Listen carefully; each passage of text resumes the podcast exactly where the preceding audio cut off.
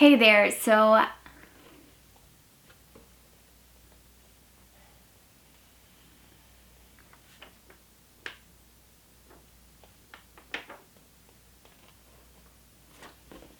Hey there, so I really wanted to make a video about how we kind of receive feedback. And I thought about this because I notice in schools that we spend a majority of our time learning how to give feedback. So I remember in high school, they even told us to bring a red pen to correct other people and how you correct other people's grammar, everything like that. And, you know, in graduate degrees, undergraduate degrees, you're constantly critiquing people's writing, critiquing people's work.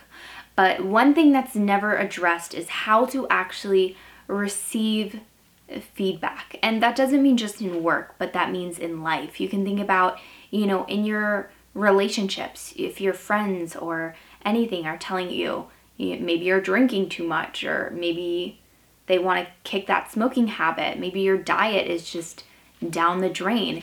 But how do we receive feedback from both, you know, work, life? How do we process it? Do we take everything everyone says like a sponge? and just be really oversensitive about it? Do we do something and please every single one? And what I noticed is when writing, when you get feedback back, you should always use a rule of three. And a rule of three basically means if you hear something three times, you should highly consider changing it. So maybe three people said, well, this character isn't really that captivating. I think they should be cut from the book. You know, if maybe one person said that, but you think it's a great idea, go for it. But if more and more people are trying to bring something to your attention, I think we frame it in a really wrong way.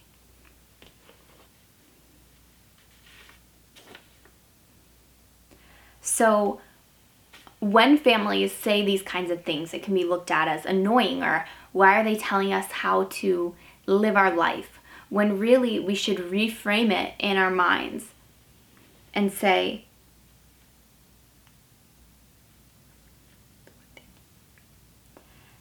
reframe it in our when so as annoying as we might think it may be so as annoying we may think it so as annoying we might think it may be or how they're telling us to live how our li- so, as annoying as we think it might be, or how we think they might be telling us how to live their lives, or maybe they're giving way too many parenting tips if you're a new parent, reframe that thinking into they are telling me what they think is best for me to live my best life because they care.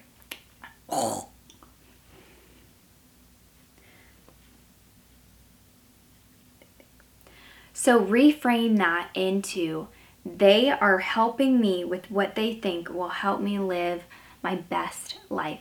So reframe that into they are so reframe that into they're helping me with what they think will help me live my best life. If you come at if you come at it at a place of gratitude and uh, you know, I'm so glad they're even thinking of me then it becomes less of a burden and more of a blessing, regardless of if you agree with everything that they do say.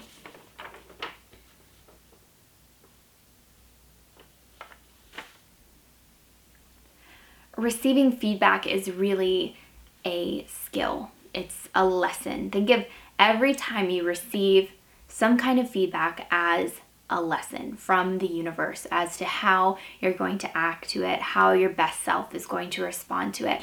Because how many times do we resist feedback from the universe?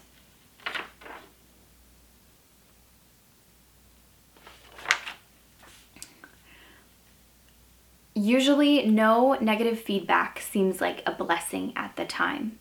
But sometimes, what we do is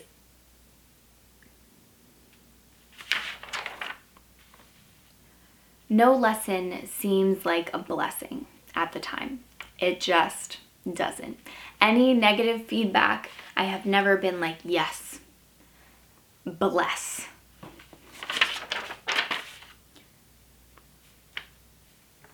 But how often do we stand in the way of the universe trying to direct our way, trying to correct our path, whether it be, you know, a relationship you stayed in way too long or a job you stayed in way too long.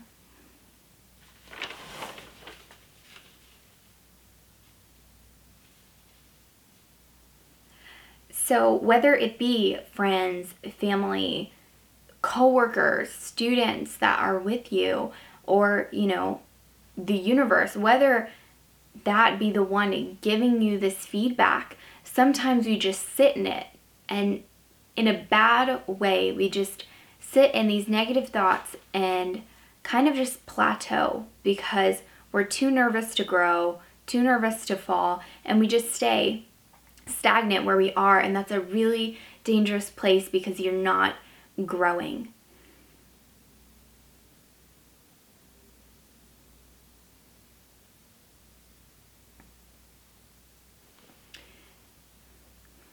So, so take in feedback and really think about, you know, is this a sign? Is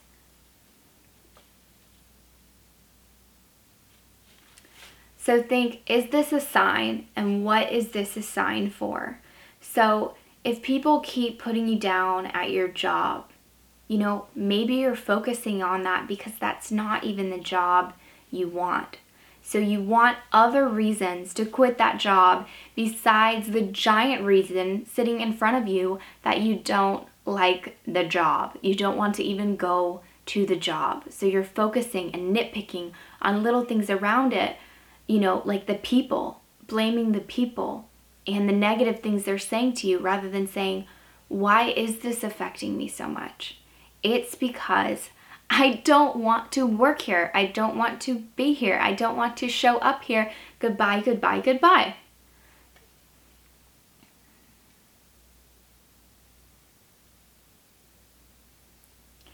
So I think I think receiving feedback is so important in every area of your life because they really are clues, you know, clues to where you shouldn't be going and clues to where your gifts are and your purposes. So I really hope this video helped you in some way and make sure you subscribe if it helped you at all and I will see you guys next week.